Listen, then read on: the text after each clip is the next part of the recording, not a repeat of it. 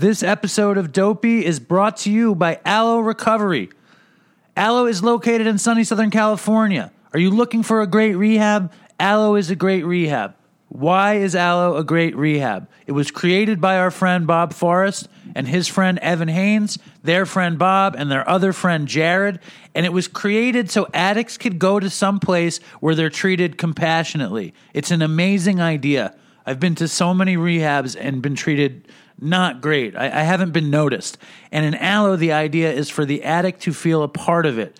Uh, to be treated with compassion and not to feel controlled. I've been to rehab a million times and I felt controlled.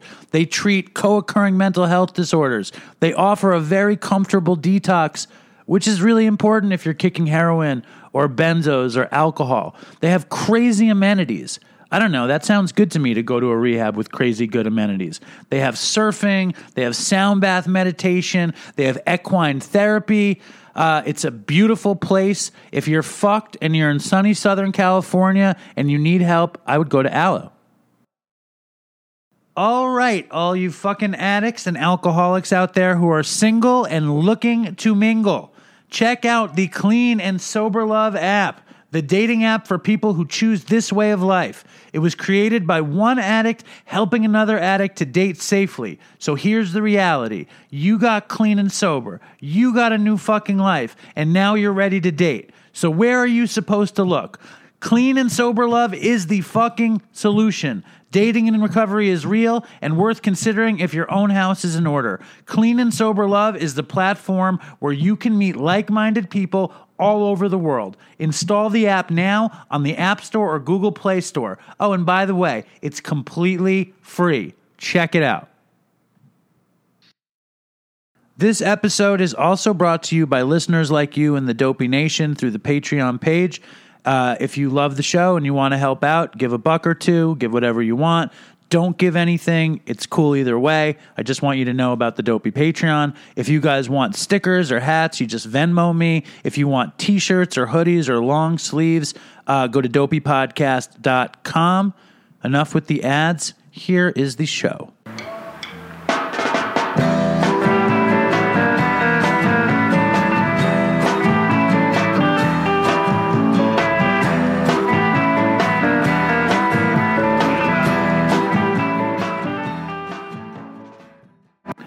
Hello and welcome to Dopey, the podcast about drugs, addiction, and dumb shit. And I'm Dave, and I'm in my father's kitchen in Manhattan. And on the phone, it's a pretty fucking big guest for us, to be honest with you.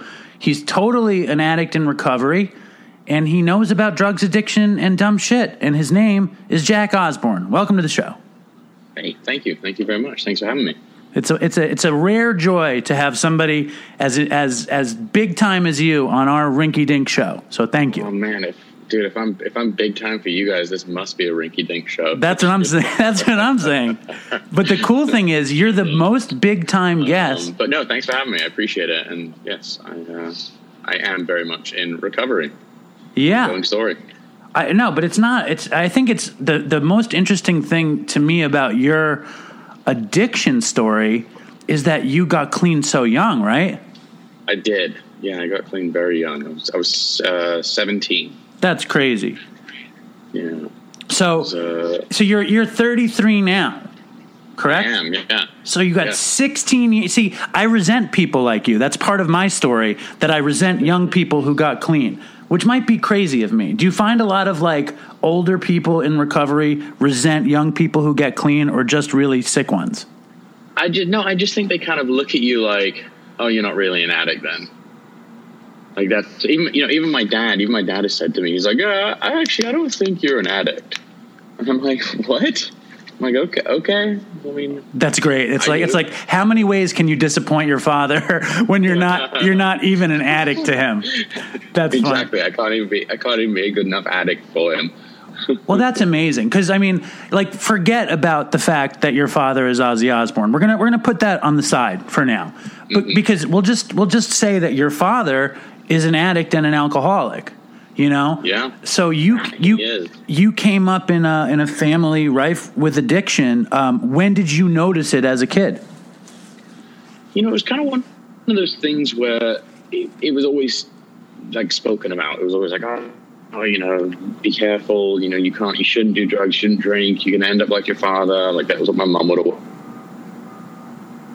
Jack, I lost you. Great things were. Hold on, Jack. Jack, I Oh, lost you for some. now? Yeah, say that again. So your mother, your mother warned Okay. you. I would. Yeah, my mom would always be like, "Oh, don't do drugs. Like drugs are bad. You'll end up fucked up like your father." And then my dad would say stuff like, "Oh, it was amazing. This one time I was on a bunch of acid on a beach," and like would tell this crazy story, and you'd be like, "I'm confused."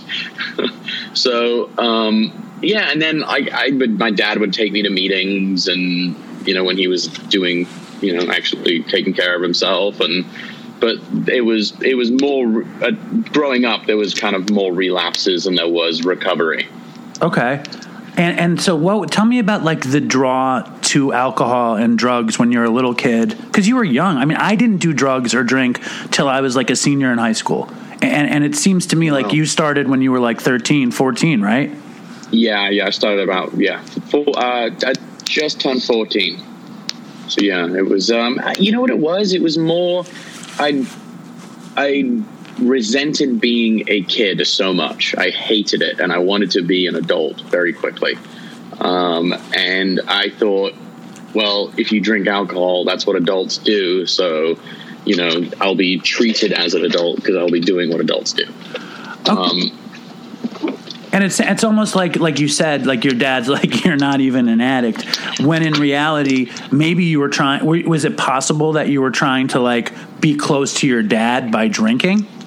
Um, I, you know, may, maybe there was a kind of subconscious, um, you know, something there, but I just, I don't know. It was, it was more about wanting to kind of escape the the feelings of being the teenager who was younger than everyone and different and you know because there was that you know everyone was always like oh i i felt different growing up. Like i was absolutely different growing up. My from what my family did to you know the kind of way i was treated at school because of what my family did like you know i'd go to school and kids would start roasting you because your dad bit the head off a dove like that's a weird thing to have to endure when you're already insecure And even if it was a um, roast or if it was adulation, either way, it ma- it set you apart. You were, you know, because I'm sure just as many kids were like, "Holy shit, your dad is the man," as like your dad is a freak. But either way, it makes you different than the other kids. Ex- exactly. Like there were, you know, yes, there were. To your point, there were, you know, very nice, you know, compliments at times, but you know, by and large, it was a, it was a lot of kids making fun of it because they don't understand it. Right, and and, Uh-huh. and compliments for your father are almost like not uh, they're they're the opposite of compliments for you because it's not your life. It's like you can't. It must be very hard. Hundred percent. Wow, you must you get it. You get it. Well, you should see my my dad. My dad is actually Robert Plant, so I can totally relate. now, my my dad is like the most opposite of your dad. As you could, my dad is this very nerdy uh, Jewish uh, teacher in Manhattan, and uh, and he has no idea how this happened to me. You know, and, and, and even to this day, he doesn't understand a thing of it, even when, you know, I've been in and out of treatment my whole life. Um, so I, I think I understand it because I, I've been reading about you for like 10 hours straight. So I, I've just been trying to sort it out in my head. And also, I, I watched The Osbournes. You know what I mean? Like, I, I didn't grow up as a big Ozzy Osbourne fan. I was kind of scared of your dad growing up. Oh yeah. I was just not a metal person. Like, I was a rock and roll person, and in my head, Black Sabbath was scary. Oh okay. You know what I'm saying? Like that was the way I saw it as a kid. And I didn't really get into uh, your dad's music until I watched your guys' show on MTV, and I was like, "Oh, he seems like a nice guy." you know, I- I, didn't I didn't listen to his music, but you came off as a very nice kid, and you came off as like I, I don't know. I kind of liked you on the show. Were you using at the time? Yeah, so it really kind of ramped up when the show became something. It was kind of well, actually, it was it was when we started. Well, I guess it was right when we started the show because I I dropped out of school because I was like, oh, I'm, you know, my, my best thinking was, oh, I'm, I'm making good money. Who needs school? Right. Uh, so I left school and I, I was earning really good money. And so what do you do when you're 16 years old on a very successful TV show with a very large bank account? You spend it on dumb things like drugs. Um, although I was kind of thrifty with it. Um, I was always like I, I was really I was, it was odd. Like I didn't somehow I got away without spending a huge amount of money. Did you steal drugs from your dad? No, because it was really it was very compartmentalized as far as my dad's addiction when we kind of hit teenage years. Like he kept things really um it yeah, he it was really odd. Like we knew he was doing it, but yet I was doing it and it was not like any kind of communication about it. It was just like a dirty little secret that neither one of us would talk about. Right. And so he didn't know. I mean, he actually, when I was in when I was in middle school, he would steal my Ritalin, Right.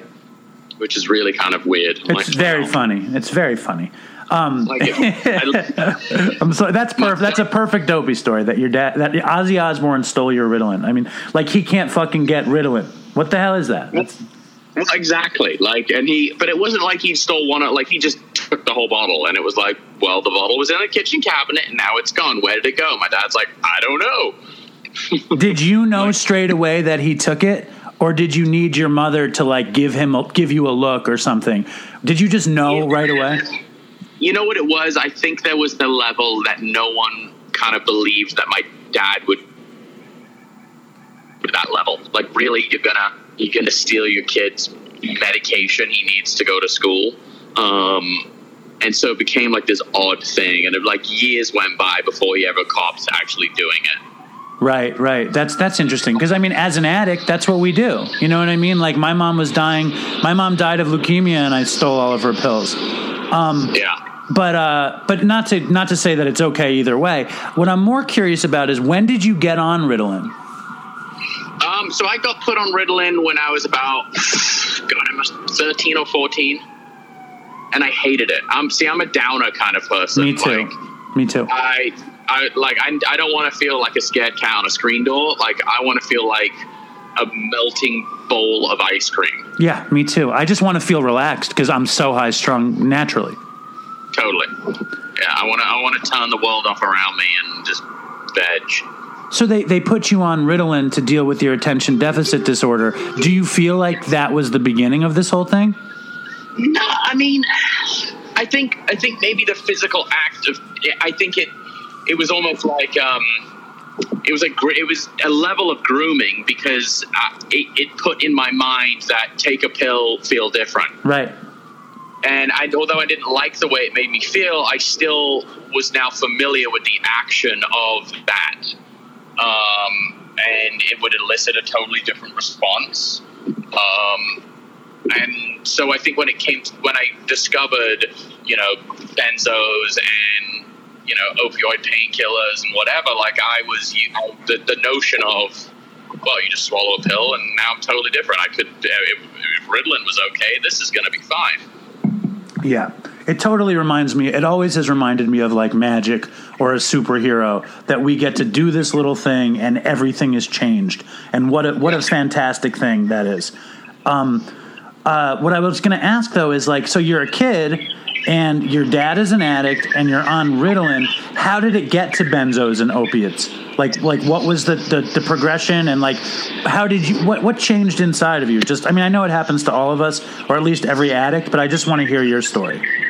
I mean, so I've been I've been smoking pot and drinking, and at this point, you know, the TV shows like one of the biggest shows in the world. I mean, I would I'd be 16 years old, walking around New York City. This happened to me numerous times. I was getting dragged in from the street from people in bars and people buying me drinks. Right. And I'm like, it's the, dude. If I saw a 16 year old in a bar drinking today, Yeah. I would I would call the cops. I'd be like, this is fucked up. This is a Why is- problem. Yeah, it's, it's like this is hugely illegal. Um, so I, it, everything just kind of opened up to me, and you know, it's like you, there's that always that saying, oh, when you're famous, you can do whatever you want, this, that, and the other, da da da da da. I'm like, well, it, is actually very true. I mean, you can get away with so much more, um, especially for the negative. Um, and so the, the progression of it was, you know, big pothead, big drinker, and I ended up breaking my arm. I, I was at the beach and I jumped off a pier and broke my arm, and they gave me like a bottle of um, Vicodin. And I was like, "Oh, cool! I've got these now. Let's let's hammer them and see what happens." And it was just like instantly on and popping, and I was like, "Okay, this is my thing now." And it just kind of spiraled, and it got to the point where I was doing I was doing probably I don't know between 160 to 240 milligrams of oxycontin uh, a day. Right. Uh, and you took and you snort it or you eat it or yeah, what'd you do? Snort it. Yeah. And like but again, again, not that your dad is big and famous, but your dad was a terrible junkie. What were you yeah. thinking in terms of your own addiction? And you're like, holy shit, this is kind of what my dad is like. This is probably what drew him in. Or what was the thinking there? Like as it related? It, it really didn't, I really didn't relate it because I, I was always like, well, I'm not that bad. I'm right. not as bad as so it, it was, it, you know, I was like, well, I haven't been in rehab and I can stop at any time and I can do this. And, and a lot of it was like, eh, you know, a lot, I, and be honest, you know, I would say the you know 85% of the time was really really fun and it was going to awesome events and you know lots of girls and like it was a great time yeah but that but that 15% where it wasn't great was so just crushing to my spirit it, i just you know that i think that 15% is really what took me down. What was the What was the bad time? Like you when you couldn't and, score uh, or something? you know, and as far as you know, I just I don't know. Like it was you know with my dad. So I just, you just tell me when. Yeah, we're good. Okay, so even with my dad, it was that kind of situation where, um, it, it we he didn't know what I was doing. He, it was very out in the open at this point that he was drinking and smoking pot. Um, but he hadn't touched any of the, the he wasn't really screwing with painkillers.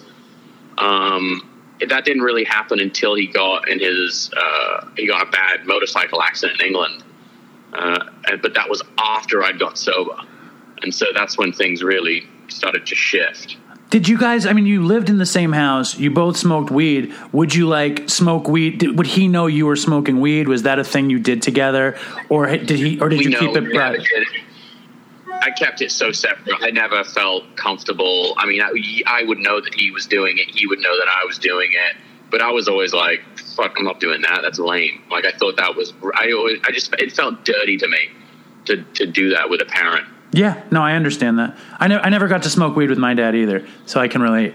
Um, so so when did people when did you were talking about the 15% of the time we're getting high wasn't fun what was not fun about it for you I, I got I started I, I developed well, depression, you know, like I think we all do, and um, or a form of it. Yeah. And I, you know, times of just like you look around and you know you're getting fucked up with these, you know, late twenty year old, early thirty year old guys, and it's just it was just miserable and dark and weird and and lonely. Um, you know, my mom was really sick; she had cancer at the time, and it was you know, it wasn't easy for her or, or the family because we were like, oh no, we're going to lose our mother. Um, and so I, I, just felt very, very alone. And I started having kind of suicidal thoughts. Um, and you know, for me, it was like the best option amongst it all was just to just to kill myself.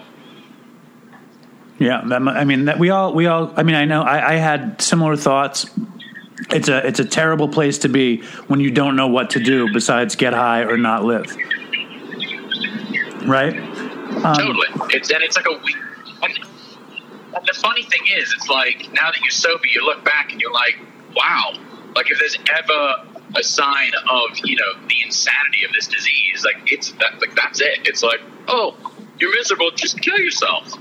Right, right. Well, it's also not realizing how final uh, death might be, and that life can actually be better. You know that life can Yeah. actually get better. So you you're feeling fucking down and out. You you have a suicidal attempt, but it and and you live through it. And so you went to you went to treatment straight away. Like, how quickly did you go from being totally hooked on oxys to being uh, sober? Like, how many times? Was it just one time and it was done?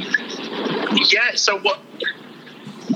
Can you? Uh, so what ended up happening was I, my mom had got better. She finished her chemo. She was kind of on the up and up. And a friend of mine who wasn't really an addict. I mean, he was kind of in the group that you know we were getting fucked up with. Called my mom, like somehow got her phone number and was like, "Hey, Jack's really fucked up. He's strung out on oxy. You have to do something. It's bad." And so my mom attempted to, you know, do a, a not planned out intervention, Right. And that just consisted of sending two people to like pick me up because I was staying at my parents' beach house. So the plan was to pick me up and then bring me to treatment, but there was nothing in place. It was just like get Jack and we'll figure him out. Um, and I did, and I knew what was happening, and I took off running.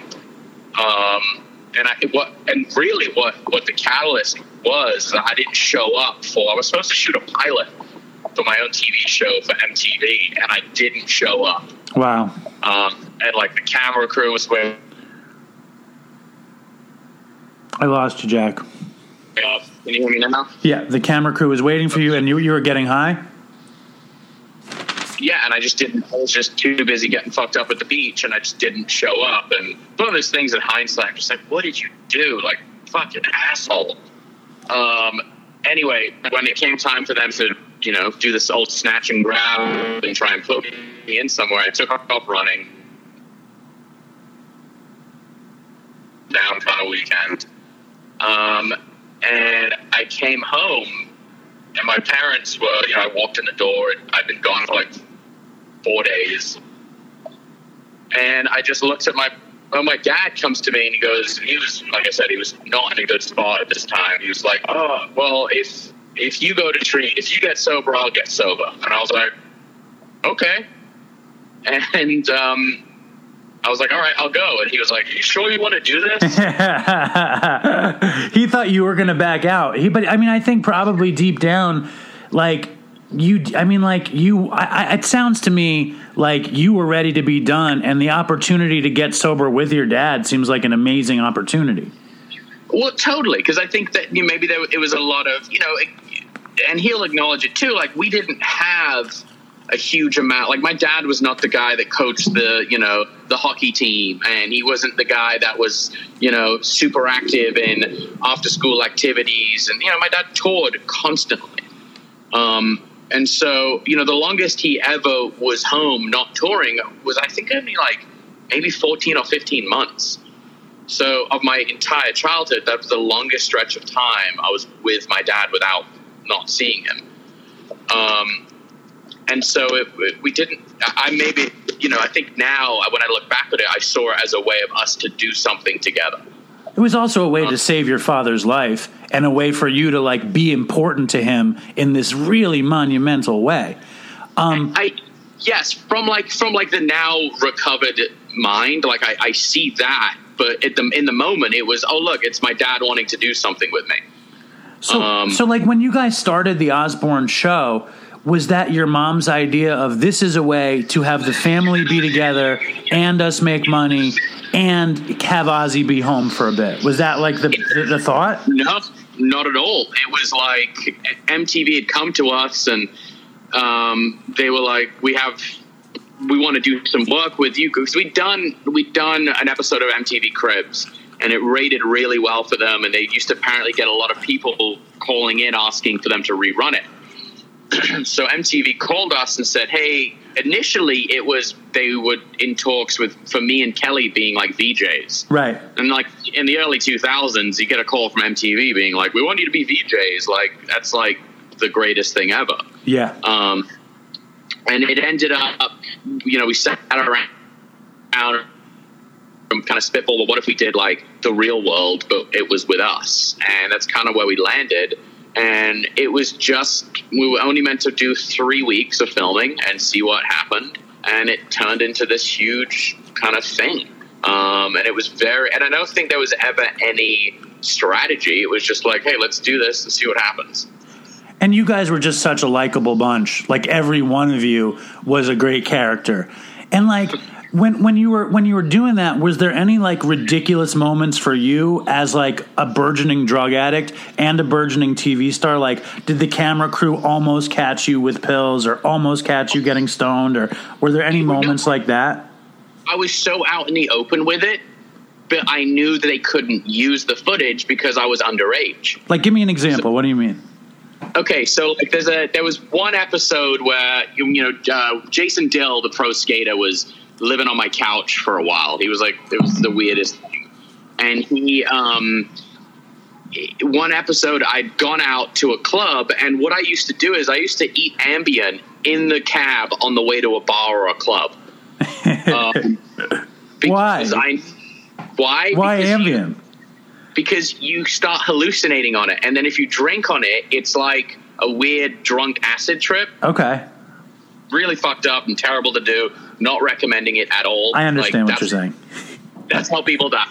Um, I got you. and and I'd gone out, and I would. Be, I think I may be in like two or so. I mean, I was fucking. I don't even know what planet I was on. And I came back, and Jason Dill and I started having this like road throwdown wrestling match in my front yard, and we are so clearly level ten fucked up. And like I watch, I've seen, I've seen clips of it over the last few years, and I'm just like, oh my god, you know, there was that stuff. There was like anytime there was a party at the house, we were just doing doing drugs and drinking, and I mean, it was it was very out in the open. Right, right, right, right, right, right. Um, and so they like it would have it would have like cost them to show you doing it rather than like you you scampering away. You knew that they couldn't really fuck with you with it. Exactly. All right, so when your mom finds out, is she just fucking heartbroken? Does she blame your dad? Like, what is that? No, I think she was. I think it was a combination of like the fact that I think it was more dealing with like they they thought they failed as parents. You know, they it was all happening under their nose, but my dad was in his own addiction. My mom was really sick with cancer. My sister was away recording her album in New York, so I was pretty much alone. I had no over. No one was basically uh, being a parental guardian. It was like, all right, you're there. You go. You, you got a, a decent bank account, and you know how to call a cab. This is pre Uber, so I was I was very much independent, and I think that they realized, wait, he's still very young, and like, what have we done? Right, right. The funny thing is, though, it's something that I always think about. It's like I was raised super overprotected.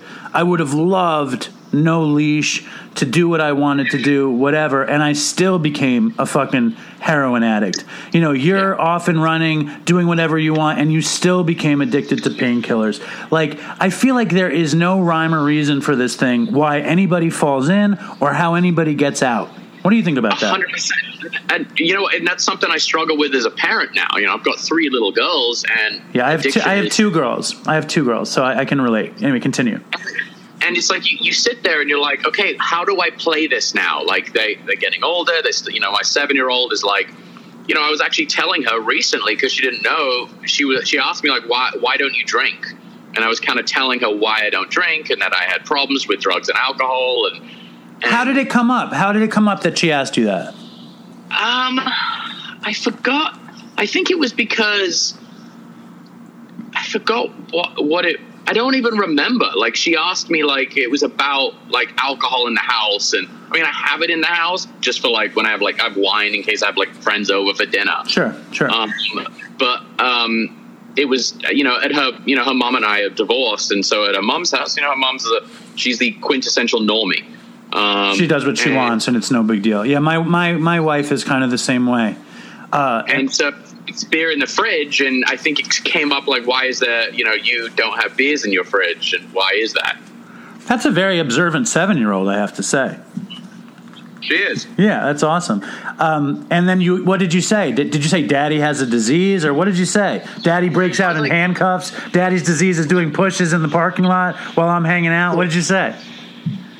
I was like, you know, Daddy uh, is, you know, Daddy gets addicted to drugs and alcohol, and I, you know, I, I don't do it because bad things happen, and it's not like that for everyone. Um, but it's best that I don't do it.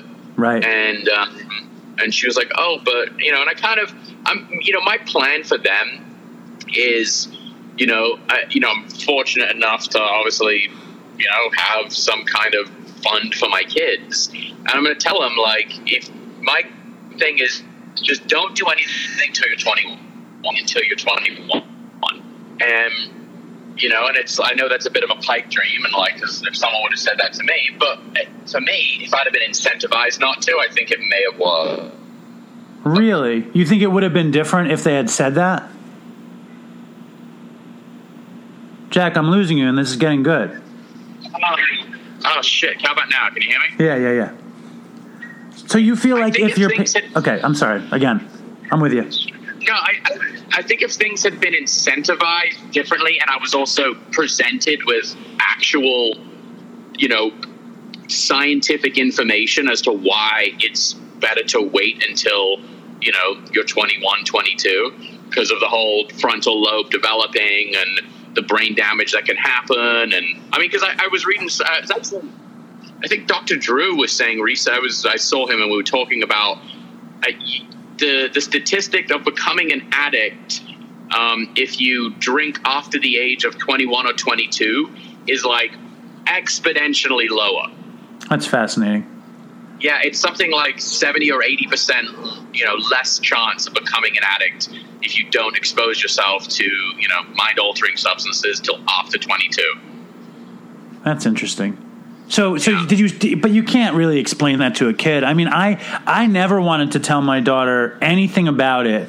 And meanwhile, I have a podcast called Dopey. Two of my friends died last summer, and she's like, "What happened? You know, what is your podcast about?" And I was like, "It's nothing. It's inappropriate. You can't listen to it." Like I said that for like a year and a half. And then after after my friends died last summer, uh, I was like, the podcast is about drugs and probably why you shouldn't use them, and it killed my friends. And she said, uh, "Well, Daddy, did you do drugs?" And I said, "Yeah." And I was also not with her mother uh, for years. You know, it took me years to get my family back, uh, and and it was recovery that got my family back, obviously. Um, and uh, I had to explain that to her, but still, I'm not out. I, it's hard for me to try to explain the disease of addiction to my daughter. I don't. Re- I figure I'm just waiting until she's a little bit like more sophisticated or whatever. Um, and you're going to have to explain like how strong the genetics of addiction and I'm alcoholism. losing you now. Oh, really? Can you hear me? And now I can hear. You. All right, good. You're going to have to explain uh, how strong your genetics is, your lineage is with alcoholism and, and fucking addiction, right?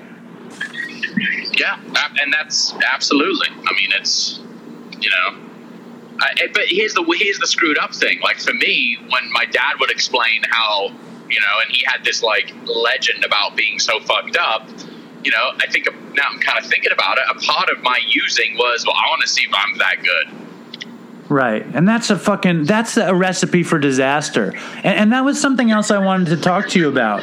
Um because I've had a bunch of uh of people on the show who were kind of uh you know like sons of famous people.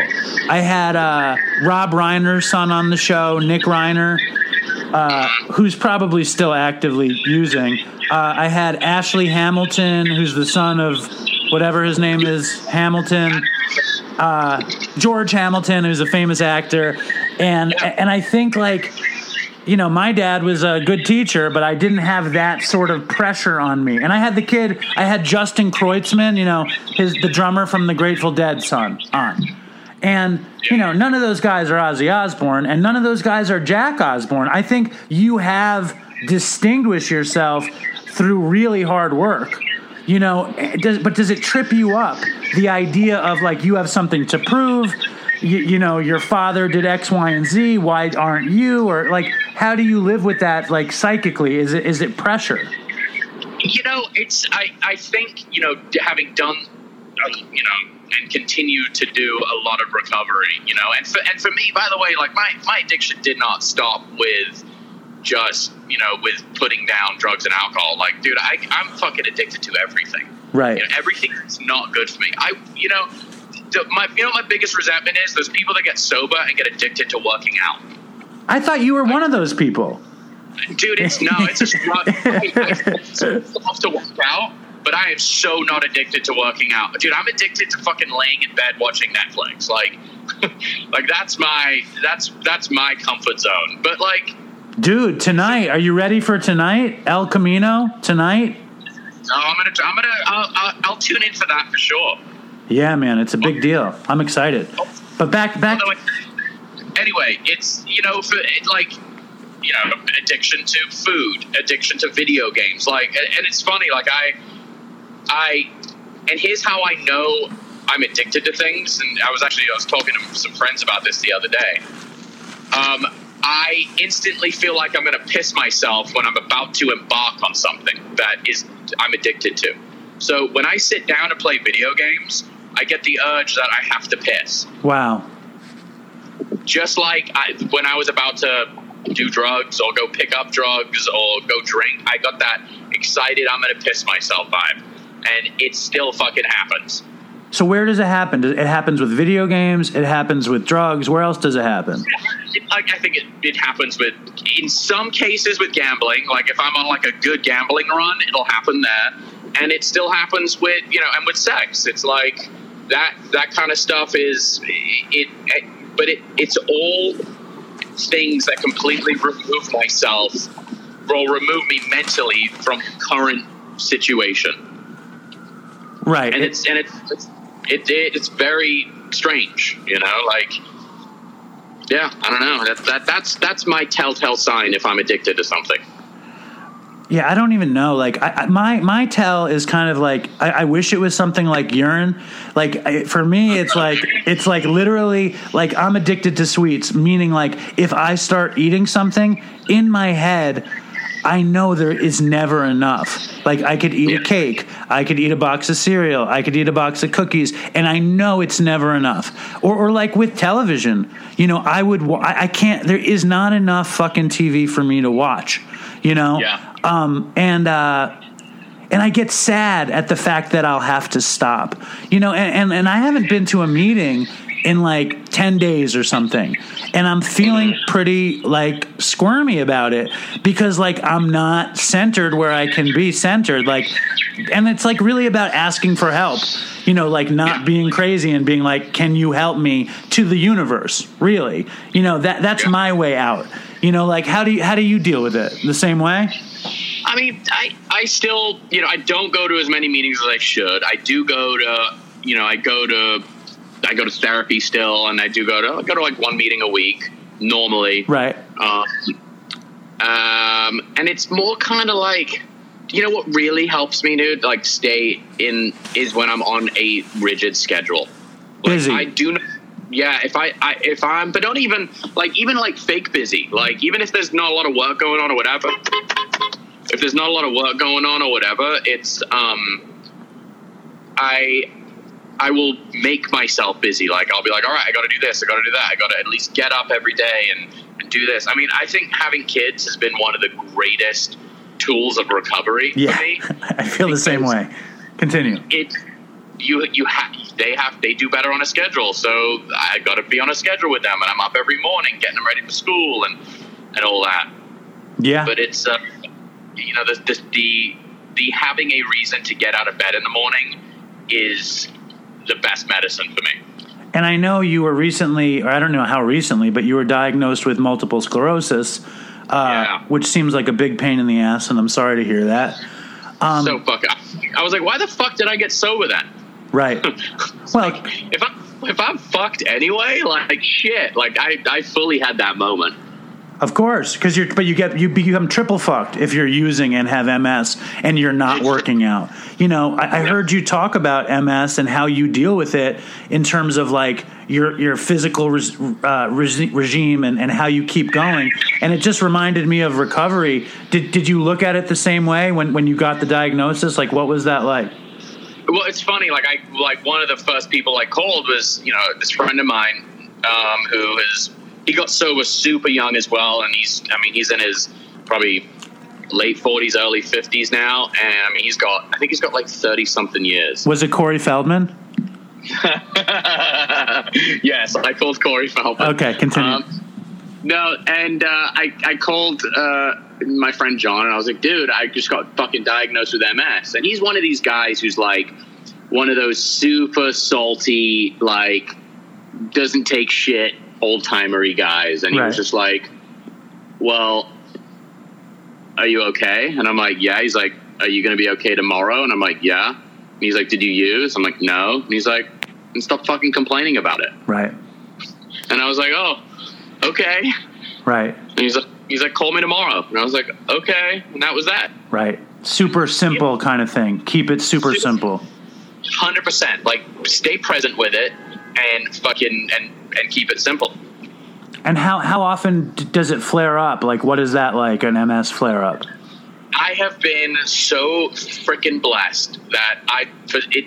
It's been since I discovered it and went on treatment and did some like crazy woogie boogie Germany stem cell treatment and stayed on my treatment plan here in America. Like I haven't had a significant flare up in a long time. That's awesome. That's but awesome. it's both good and but it's both good and bad because it's that the the further out you are from your last flare up, the closer you are to your next flare up, which is kind of a weird mindset to be in. Um, Right, because you don't know when it's going to happen, or you feel a little bit too comfortable or too safe, kind of thing, and then you know it can hit you like a fucking ton of bricks or something. exactly. Right, I hear you, and and you, I mean, so I, I'm sorry for that, but I mean, it seems like you're handling it pretty well, and you're hand. I mean, it's like you're 33 years old. The shit that you've been through, it's like an old man. You know what I mean? It's like so. I think that's an impressive thing to be so young and so old at the same time. I think that's Yeah, good. It, I, I do have moments of like, fuck, man, I feel old. Like I always joke.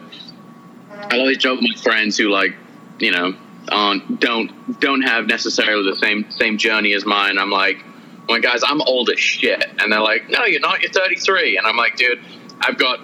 You know, I'm, I've been I've been sober since I was 16, 17. I got a divorce. I've got MS. I've got three kids. I'm like, I'm old, dude. Yeah, and they're like, "Yeah, you're right. You're fucking old as fuck."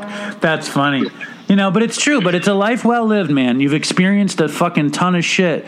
Are you still producing this show, Portal to Hell?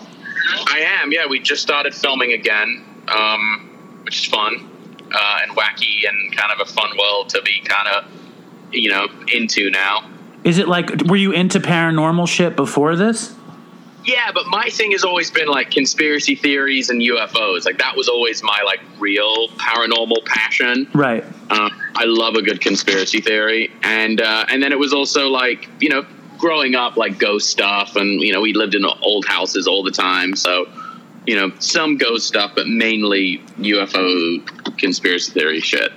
All right, I would love I would love to hear about some of that stuff when you have time to tell me about it. That's I, I'm I'm always fascinated by that stuff. I, I do a catering job right in Manhattan, and I catered uh, three parties in the World Trade Center this week, and uh, you know on the 35th floor of the Freedom Tower, and all everybody that works there is talking about you know what happened, who did it. You know what I mean? It's like you don't even say the words. You know you don't say the words like blown up or anything like that in that building but it's like the conspiracy is just so ripe in that building it's crazy Did they wait? So people, wow, interesting. So What- they, they just think they just don't think it.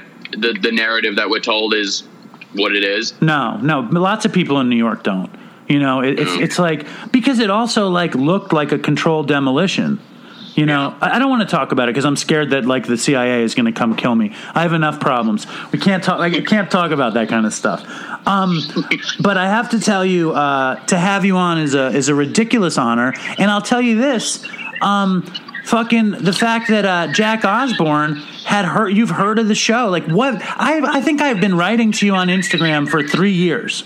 Like I've been messaging you for three years, and then how did you notice this time? I just I just was like I just randomly checked on my in my inbox and you guys were like I guess it, I just got the timing right and and you were up high. And I was like oh dopey dope and it like it was like ringing a, in my kind of weird lizard brain it was like ringing a bell. And I was like I wonder if it is that but I didn't I didn't want to like put you on blast and be like you know? Yeah. but um yeah I uh yeah dude I it was funny because I'm on a I'm on like a text chain with about 10 other guys and we've all all known each other for over 15 years and we're all sober and and my buddy actually posted the NPR story on you and we were we you were actually a topic of conversation in my homie thread for a while. That's crazy. What did they say? I can't believe how good that show is. What did they say? No, everyone was just kind of like talking about the story and about you know you know what happened with you know your Yeah. your buddy. Just Yeah. I mean, and it kind of led into the conversation of like we were all just talking about how many people we know have died in the last four or five years. Yeah. I mean, it, dude, it's it's so fucking gnarly right now. Yeah, it's insane. It's insane because you know it's like it's a joke that we like to get high. It's a joke that we like to uh, not be in our heads. A- But then you get high and you're fucking dead. It's not a joke. It- It's like and there's nothing. What do you say to somebody? Yeah, I mean, it's I, I it, it, my one buddy in two weeks. Um, two two friends of his in recovery dead. One killed himself. Another one OD'd. You know, um, my my girl. Uh, I should probably piss. A friend of mine it lost uh, a, a friend of hers in March from an OD. It's just like Right. it's just long list now, and it's kind of like the screwed up thing is uh, for me anyway. You kind of you're like, oh wow, it's just you're desensitized. Right. Right. No, I mean you are desensitized until it's your friend. I mean, like what happened to me last summer was one of my best friends died, and six weeks later, the host of my sh- the, my co-host and my other friend died. And no, and when I was using, nobody fucking died. When I was out there for like 15, 16 years, I barely knew anybody that anything happened to besides like petty charges and like overdoses and coming back and, you know, seizures and whatever. And I'm fucking three years clean and, and my best friends die. It's insane. Yeah. Um. Yeah. What was I going to ask you? Oh, yeah. So I told you it's an honor to have you on the show and I appreciate it. I have two more questions, if you don't mind. Hundred percent. Okay, what's the deal with the Osbournes and saying the word cunt? Because I was listening to your fucking your family podcast, and your mom is just taking such pleasure in calling some photographer a cunt, and I enjoy I enjoy the word cunt myself. And then you were late, and you were like, "I'm sorry, I'm such a cunt." So is it just an English thing, or is it an Osbourne thing? It's. I think it's an English thing. Um, and, you know, in England, we, we tend to use that word a lot more than in America. It's just not that big of a deal. Um, like I'll I'll call a friend and literally he'll pick up the phone and be like, "All right, cunt." You're just like, "Yes, I'm fine, thank you." It- Kelly on the show seemed like very taken aback with all the cunts. Does she have a problem with the word? I think she does. She's not a huge fan of it. She doesn't find it as uh, entertaining as uh, me or my mom. Uh, my dad actually, he never uses it either. Like as as funny as that, is, he just will never fucking say it. Why do you think that is? I don't know. I Interesting. really have. You know what it is? It might be a regional thing because my dad grew up in Birmingham. My mom grew up in London. Londoners tend to say "cunt" a whole lot more. I, at least from what I've kind of gathered. And he doesn't really, you know. I think from being from Birmingham, he's just like, no, you don't say that word. Right, right. Your dad is like a real blue collar guy deep down. He's like, I could have been a bricklayer or this, and now I'm a rock star. And I I love your dad. He's a he's a he's wonderful. Um, okay, you want to play a quick game? I have, I have one more question and a quick game, and then you're gone. Quick game. Okay, you with right.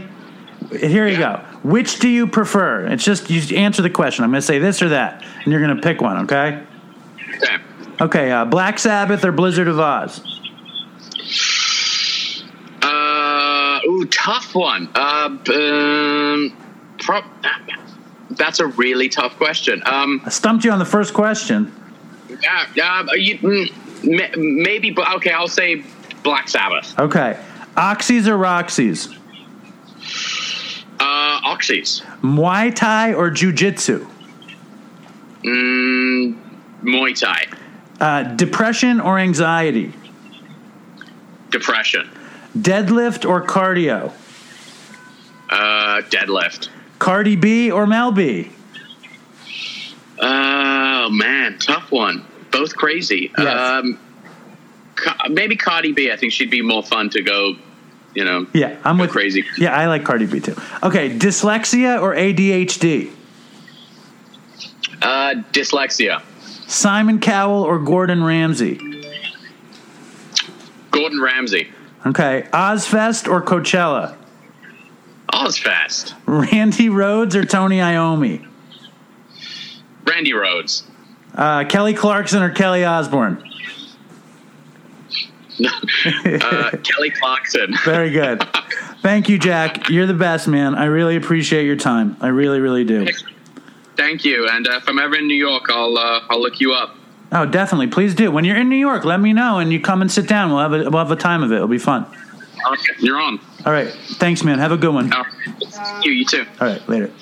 So Jack Osbourne on Dopey, and now, ladies and gentlemen, back by popular demand and convenience in the neighborhood, uh, Bill Blaber. Welcome back to the show. Thanks, Dave. I think it's probably more convenience. I think it's it's a little bit of both. I, I've heard. Uh, what was the reaction that you heard to yourself on the show?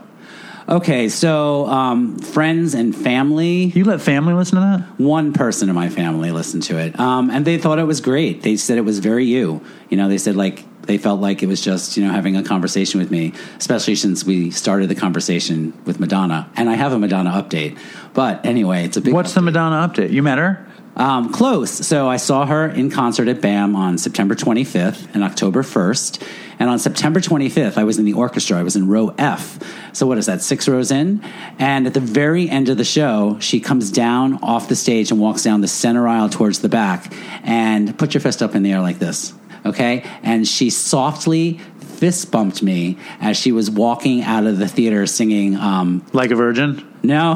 Like a prayer? I Rise, which is a song about equality. Um, and she was the, she was in all military gear, and so as she was, she literally, I was on the aisle. She walks right by me, and I went blank, and I just put my arm up because she had her arm up, and she gently took her big diamond ring that had an M, like she had this, this M ring, and Yes. she softly fist bumped me. Because she didn't want to cut you with the diamond. Right, but you got to remember, she consciously decided to touch me. Did she mouth to you, You were great on Dopey? No, she did not. Stay strong, Bill.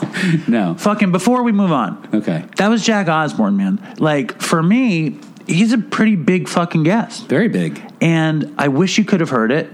I, I think when you listen to the show, you'll probably fast forward so you could listen to yourself instead of Jack. That's so not me. okay. No. Okay. But um, it was very kind and cool of him to come on the show. That's amazing that he was able to work it out. It's fascinating. He's Um, a great accent. He does. It's like there's something that happens to an English guy when they move to LA that their accent only becomes Australian or something. Yeah, I mean, and he's probably been, I don't know, I'm just guessing he's probably been living here longer than he has overseas. I don't know, but he's clean. He's 33 years old and he's clean 16 years. Wow, that's the age I was when I first got sober. You were 16? No, 33. 33. Right. Yeah. No, but he's been clean 16 years. He got sober when he was 17. Oh, he's been sober since he was 17. Wow. yeah. Yeah. 16, 17. Yeah. Were those the um, the Aussie years on MTV? He was using during those Okay. years. He said that uh, it was one of my favorite things he said. He said that uh, Ozzy said he, that he wasn't really an addict because he got clean so early. it's like um, you're the biggest disappointment you could be, and you're not even a good drug addict. I'm sure Sharon is very happy. Wow, he was uh, he was a mensch on the show. There were things that I didn't talk to him about that I really wanted to talk to him about. Like I wanted what? to talk to him about being half Jewish, like what the, the, the divide in the Osbourne home. Right. I wanted to talk to him about traveling the country with his dad on this show. He was on a show with his dad called Ozzy and Jack's uh, Detour something. Um, but whatever. It's over. It was cool. I'm very honored he came on. But this episode is now called Jack Osbourne and the Road to DopeyCon. Wow. Wow. So- Which is tomorrow. It's tomorrow, and I'm bugging out. you know, I'm bugging out. There's a box of t-shirts sitting right next to me that everyone's going to get a chance to purchase tomorrow, right? Yes, we have four dozen. Was I not supposed to? No, that's okay. They, and, and and and I gave one to Bill because I'm incredibly generous. I'm like Santa Claus of Dopey, uh, but only Bill is getting one for free. The rest of you guys are paying. Thanks, Dave. Um, how much did I charge for them? Like fifty bucks a piece? so you want to know how much the Madonna Yes, t-shirts how much? were? Yes. forty-five dollars. That was what the Who's were. Oh, I thought the Who was more than that. They might have been, but the Who's were really nice. Yeah, hers were pretty nice, too. They were way nicer than the Dopey tees. um, so DopeyCon is tomorrow. Bill is going to be one of the speakers. Are you excited? How do you feel? I'm excited, but I'm nervous too because this is in front of a live studio audience. It It is. It's going to be amazing. It's the biggest event that we will have done in Mountainside, Chelsea. We just opened last week. You've done two events, so We- it's it's not really saying much that it's it's the the, big- biggest. well, it's the okay. bi- it's the second biggest. It's the biggest event in two weeks. Well, it's sold out. The last one wasn't that sold out. I don't think anybody's coming. Okay. Like Yeah. I, I just I just have this feeling. I've heard from like 15 people that are coming. They say it's sold out. I know 20 other people that are coming. You never know, right? right. Well, I hope they come because Anna is working her butt off right now, getting all ready for tomorrow. Anna is a tenacious uh, woman, and I just want to, now that I have the opportunity, to say uh, what a pleasure, what a challenging pleasure it has been working with Anna. She's great. She's challenging, yet a pleasure, and uh, and how exciting it is to have this partnership with Mountainside, where they're putting on this event. Dave, she really believes in you. I don't understand that. It makes me very uncomfortable. And I think the fact that we are now, like my office, Mountainside Chelsea, is nine blocks from here. Why does she believe in the show? I don't understand it. I think it all starts with you being a Mountainside alumni, but I don't think that's where it stops. I think your energy, your passion, um, your humor, she gets it. You know, she's an executive. She's a, she's also a New Yorker. she's also a New Yorker. You know what she says a lot? She says, I hope they don't think I'm a jerk face. she says that all the time. That's like she's so you know she's a you know I I've never heard Anna use foul language. Um, I've never seen Anna upset. You know, I mean I've seen her stressed. You should see her right now. She's upset that I keep giving away more tickets after it's sold out. She's like, "Dave, your number's 21." You know, and it's like it, it's it is hard to figure out like who's going to come, who's not going to come, who should come, whatever. Um, I'm excited for the thing. Bill mentioned something to me that you know it's a learning lesson in the show, like. I actually put something on Patreon today. It was me and Chris the first time we talked about doing DopeyCon. I saw that. And um, the idea was to do it like it was dopey. You know, me and Chris sitting there talking.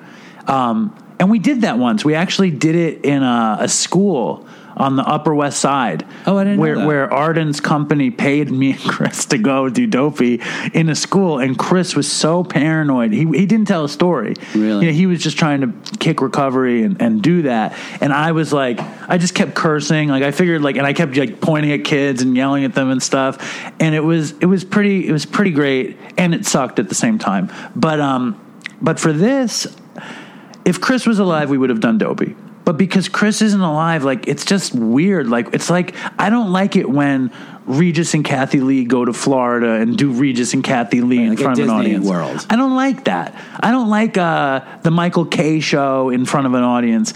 I don't like it. But I but I actually you know Regis and Kathie Lee was in front of a studio audience. Live studio audience every Yeah. morning, nine a.m. You know, so maybe I'm wrong. You know, the the format is also like I'll wind up talking the whole time. Do you want me to let you know my opinion? Yes. I envisioned it. This is your vision. DopeyCon's your baby. But I thought you were going to be up there just like you and I are sitting here right now. You know what would be great? If there was like a kitchen table. Like if there was a little table like this and you were on one side and your guest was on the other side and you were having a casual conversation just like you do every week on air. Yeah, maybe we did this whole thing wrong. It's not too late. It is too late. I don't think it's too late. Anna has nothing else to do today. She could run around and The issue is this it's, I think, eight or nine people that are going to be presenting. Right. And I drag these stories out. You know, like uh, it's like a 10 minute story becomes a half an hour with me. True. And what I really envision, I, I like your idea, and I don't think it's a bad idea. And, and a couple of people who have helped me plan have offered that up, and I said no because I don't know. There, maybe one day we'll do that, and I don't think it's a bad idea. But my friend Brad, who originally had the idea for for not for DopeyCon, but for Dopey to be a storytelling event, uh, like the moth. He was like, that's the way to get to the next level. And I also figured that was a way to showcase great drug stories and to to showcase great drug stories and to make it an event more than a talk show. Because uh, yes, Regis and Kathie Lee was in front of a studio audience, Yeah, the best 15 minutes of that show was the first 15 minutes when they sat there and talked to each other. right? And it was in front of a studio audience. Yeah. So you're thinking I did this wrong? I think you did it wrong. Fuck, but we're doing it it's like- tomorrow. listen, I might be up there and just be ready. I might call you up on stage with me. Are there two mics? I think there are going to be at least two mics. Um, It'll get fucked up. There's too many speakers, and and, and, and I'll, I don't. Should I tell you the program? Do you want to hear the I would program love or no? to hear the program. All right, the program is this. I, oh, somebody from Mountainside will introduce me. Oh, I think that might be Jessica. Jessica, finally, Yes, will introduce finally. me. Then I will welcome everybody and thank everybody for coming. Uh, and then I will introduce my father. Yes, Bill. What? But this is what I've been wondering. Yes. There's uh, thousands of people who've never seen your face without the big red block on it that says Dopey. So wait a second. Are you prepared for that? I don't think it's a thing. I was just in fucking West Virginia in Well, front of seven thousand people. Right. But I wore sunglasses. I was thinking about doing doing DopeyCon in sunglasses, but that's just too pretentious. The fact of the matter is, it's very easy to figure out who I am. Sure. It's very easy to see my face, and if I do a big stupid reveal, it's really stupid. Okay. Like I, it's just. It's whatever. If it was Chris, it's whatever. Well, they'll finally see how good looking you are. that's a, a nice weight off my shoulders. Right. They can finally see how good looking I am. Um, fucking, I went to the dermatologist today. I had these white spots on my face. Skin looks better than mine does. Oh, will you stop it? Just stop it. Did you get Um, Botox? There's not a line on your forehead. I, I, it's heroin preserves. That's the thing. But I had these weird white spots on my face, and Linda was certain it was calcium deposits. Oh, okay. But it turns out they were embedded whiteheads. Oh, and it was Dr. Hockman, Dr. Herb Hockman, who's a wonderful dermatologist. He was he actually grew up with my mom, so he doesn't charge me. Um, he's like, "Oh, David, uh, these look like milia, which are very substantial whiteheads." I said, "Well, what do we do?" He said, "I'll pop them." I was like, "What?" So he takes out a fucking knife and he fucking he just dug them out. so there. You know, have you ever watched the YouTube videos? That's all? I've been It's hearing about. insane. That's all I've been hearing about. Oh my, like, and once you start watching them, you can't stop. my mother-in-law I heard is really into it and uh, what it made me think about i was walking home and i was thinking about because it's like first of all i said if they were if i knew they were whiteheads i would have taken care of that shit myself. Except they were so embedded that it would have been a mess and it would have been bloody and it would have been like bad. And it, rema- it reminded me of when i was a junkie i would get these whiteheads and I would work them like it was my job. Right. And I didn't have a job then. I would go to the mirror and I would fucking, I'd have pimples on my legs. Okay. I don't know if you ever got pimples on Mm. Your legs. yeah. When I was using, I'd get whiteheads on my legs and it would be a joy to see the whitehead on my leg. And I'd pop it and it would pop off like fucking Sputnik. Like it was the best thing. And popping pimples on my face when I was using, the pimple would fly off my face into the fucking mirror, which is the most satisfying thing in the Right. world. As a meth injector, did you find these things? Yeah, the one you know, I wasn't a I wasn't a picker. You know, um, No, I wasn't a- yeah, okay. I wasn't a picker. That's the thing, right? What happens? Oh, that's a real thing. Yeah. Did you ever have the bugs? Yes, I was sitting on my toilet, um, living in New Jersey, and one night I'd been up for I don't even know even how long, and I was looked at the wall right in front of me, and there were cockroaches everywhere, hundreds of them. But they weren't really there. they weren't really there. But here's the but. Uh, very soon I knew they weren't real, but even when I knew they weren't real, this is the crazy part. I still saw them and watched them, knowing that they weren't real. Right.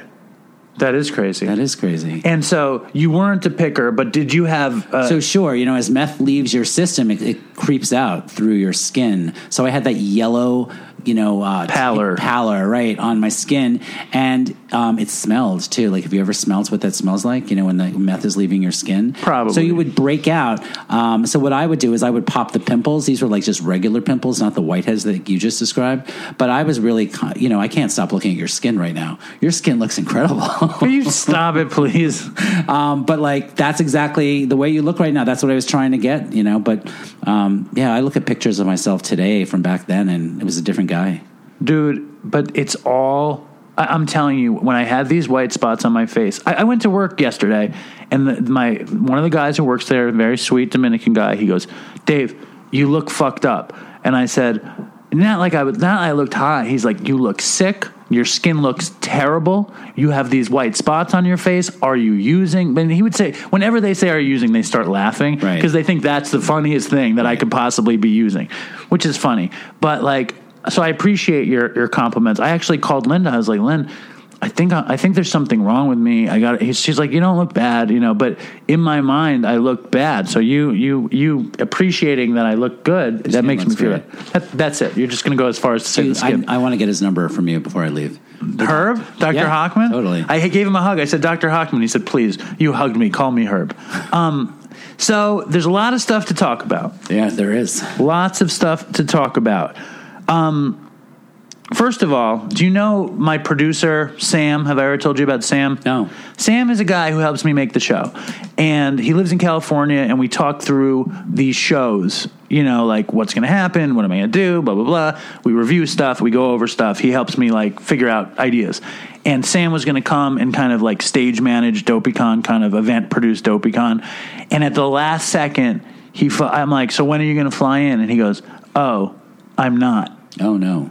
and I got so fucking crazy angry. Like crazy angry. Like I was ready just to be like done with that, you know, like and it was one of those moments like it was crazy resentment, crazy like not in recovery moment, like just rage. And uh it was interesting. Listen, tomorrow at four o'clock, there's going to be about 12 to 15 Mountainside employees showing up, setting up. So it's like now you have uh, 12 to 15 producers there to help you with anything you need. So there's nothing to worry about. No, I know, I know, and, and right but I just ready. it was just a moment of anger, and it's on my list, so I crossed it out. But back to my skin looking good. Do you want to hear a fucking weird, weird story? Yes. Okay, so I do, uh, you know, I do catering uh, for Katz's, and last week we I, I bring basically we go to corporations Why is Katz not catering DopeyCon? because I don't like to mix the two things. Okay. I don't mix business with pleasure. Okay. Um, or I don't mix business with business. I just don't want. I don't want Dopey to interfere with my fucking job. Like I, I don't even talk. They don't even know about DopeyCon. Right. I don't talk about it. I don't talk about anything about Dopey with them because I don't want. I don't want anyone to infer, imply, suspect that Dopey comes before my job because it doesn't. Right. I have. A, I have a hierarchy. Listen, It's- no one at Mountainside knows I'm here right now. I snuck out. Really? No, they know but exactly but, where I am. But you're also pushing. You know, there's an agenda. It's p- Mountainside and That's Dopey work like I'm this. here, Dave. I'm not here to push Mountainside. Mountainside and and and and Dopey DopeyCon have a, a thing with Katz. I'm just scared. You know that they'll think that I'm putting Dopey before Katz. And if you didn't know, my hierarchy in my family is in my life. It's family, Mm-hmm. Katz is Dopey Okay. because it might actually be Where does- Katz's family Dopey. It might be that. Where does what? Um, I was to say, where's Mountainside fit into that? somewhere in the dopey in the doposphere. dopey, yeah. Um. So I go to this job for Katz, uh, and we're going to cater at this corporation. And and I've been there before. I love this place. They give you nice salads. They give you smoothies. They treat you nice. I love going there. Okay, and and I'm friendly with all the employees. We've been there a few times, and I'm like a big mouth. I talk to everybody, and um, and I, the woman next to me, her name is Ebony, and she makes like the best salads. And then the woman next to her is Charnette, and I, I hadn't met Charnette before. Great names. Yeah, and uh, and me and my cutter are making the half sandwiches, whatever, whatever, whatever, and we pack everything up, and and I'm, I, you know, I I give some of the employees a little bit of meat, whatever, like just a little bit, whatever, a little taste, and Charnette comes up to me and she says, "You know who you look like?" And I said, "Who, Charnette?" You know, and in the past, I've gotten I've gotten some good and some bad. and she said Freddy Krueger. And I said, "Fuck you, Charnette." I was like, "What the fuck is that?" She goes, "No, no, no, not not Freddy Krueger. Robert Englund. You look like the actor." And I was like, "Still, Charnette, that's fucked up." I was like, "That's." Fu-. I got very you upset. do look like him. All right. Anyway, just relax. I people used to say Sean Penn. They used to say Screech from Saved by the Bell, and now it's fucking Freddy Krueger. Yeah. It's Freddy Krueger, and I'm just like, that's fucked up. You think I look like him? I now that you've said it, yeah, I totally see the resemblance. Ugh. Not Freddy Krueger, the actor, Robert. He's old, and it's like it doesn't. It does not make me feel good, and I, and no one's ever said that. So I, I don't think about it too much. Although the guy, the meat cutter who's with me, thought it's the funniest thing in the world that uh, that this woman thinks I look like Freddy Krueger, and and how upset I am. And I keep telling her like I'm going to haunt her and all this stuff. Don't go to sleep tonight, that kind of thing. And I don't think about it again. And then we go to a job at the World Trade Center. And this kid, his name is Yamin, and he says, uh, you know, me and him are me and him are getting along. Me and Yamin, we're going out to the, the thing, loading in all the meat. Go, going into the World Trade Center is a lot of fucking work, by the way. I can imagine. And uh, and With me and of meat. well, it's a, but it's just like fucking metal detectors and X-rays and all this stuff. And Yamin, uh, me and him are getting along. And on the second day, he says, "Do you know who you look like?" And I'm like, "Oh my god, shut the fuck up!" I'm like, "Who?" And he says Freddy Krueger. Wow. And it's like they must have been some kind of Freddy Krueger thing on some channel for Halloween, Maybe. where you see Robert Englund or something. But like, holy shit! Was this before you got your skin done today? Maybe that was part of it. I don't know. I didn't get my skin done. He scraped whiteheads off my fucking face. But that's isn't that crazy? That is crazy. What do you think? It I- hurts. it hurts me. Why? Well, do you think Robert Englund is particularly handsome? I think when he was younger, he was. When he was. How do you? You've, you don't even know what he looked like. Sure when he was I do. That's bullshit. That's bullshit. Um, you got a dopey story? You want to read an email? Uh, let's read an email. All right, here we go. Uh, you want? didn't really a chance to do that last time I was here. Um, I think this one's going to be funny. Um, all right, now read a dopier one. And read the funny one Okay. first. Don't read the last name. Okay. Hey, Dave. I've been a fan of the show around a year now. Couldn't listen for a while as I got locked up in June until. Looks like something, half this email is cut off. What do you mean? until. Oh fuck! All right, we're It's gonna. okay. No, no, it's not okay. It's not okay at all. Here, say something like, "I'm not." I didn't stop it. You gotta, you gotta talk now. This is- Okay. Um, well, let's see. You know what I want to talk about? While I, before I came over, I went up to the event space on the third floor where DopeyCon's going to be. And stop me right now if you don't want me talking about this. No, why not? They're preparing the space. Yes. And this is called the Road to Dopeycon. This is very. there pertinent. are a lot of you know images and photographs and um, i turned around and on the back facing wall is this huge poster um, memorializing chris and todd Yeah. and so like one half is chris and one half is todd and i was just staring at this and i was looking for you i didn't realize what it was and then on top it says in remembrance of and there it's so big and there's all these pictures of chris and of todd and so i started crying i just it was just so emotional because i knew chris you know i didn't know todd i've heard todd but um, When did you? Um, when was the last time you saw Chris in person? uh, the last time I saw Chris would have been 2014, uh, 2016. 2016. He came down. I don't know why he was here in New York, but he came down to Brooklyn and he came to the place he used to manage, the Right. Sober Living, and I was still there. And um, we checked in with each other. I think he, I think he came down to visit. He, I think he had a girlfriend. Didn't he still have a girlfriend in that area? Christina. Yeah. Yeah. Okay. So that's why he came down and he stopped by and we hung out like all afternoon. Yeah. He was there for a long time, actually. You know, he knew a lot of the people who worked there. Um, and so, like, they hadn't seen him in a while, and everybody loved Chris. You know, Yeah. even you know after he left, you know, no one wanted Chris to leave. That when I started that job there, I, I had these big shoes to fill.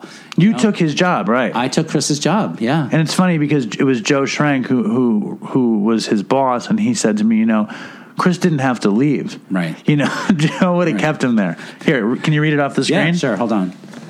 Did you listen to the Appalachian episode or no? No, not yet. All right. Well, this is I've been too busy getting ready for Dopey. okay. Okay. Hey, Dave. I've been I've been a fan of the show around a year now. Couldn't listen for a while as I got locked up in June until a few days ago. As it happens, I turned back in this morning. Oh, I'm sorry. I tuned back in this morning to hear Ray explaining his routine. While working as a chef in Georgia, money started to run low. Now, how you have to understand that Ray's routine, because you didn't listen to it, but Ray's routine is that he he washes his clothes on his body in the shower. That's how he does his laundry. Wow. Right. Okay. Um, where- Does that disgust you? No. Okay. You, no, if you know, really, there's stories I could tell you which I don't. I don't think I could ever tell on here. Um, so, Ray explaining his routine.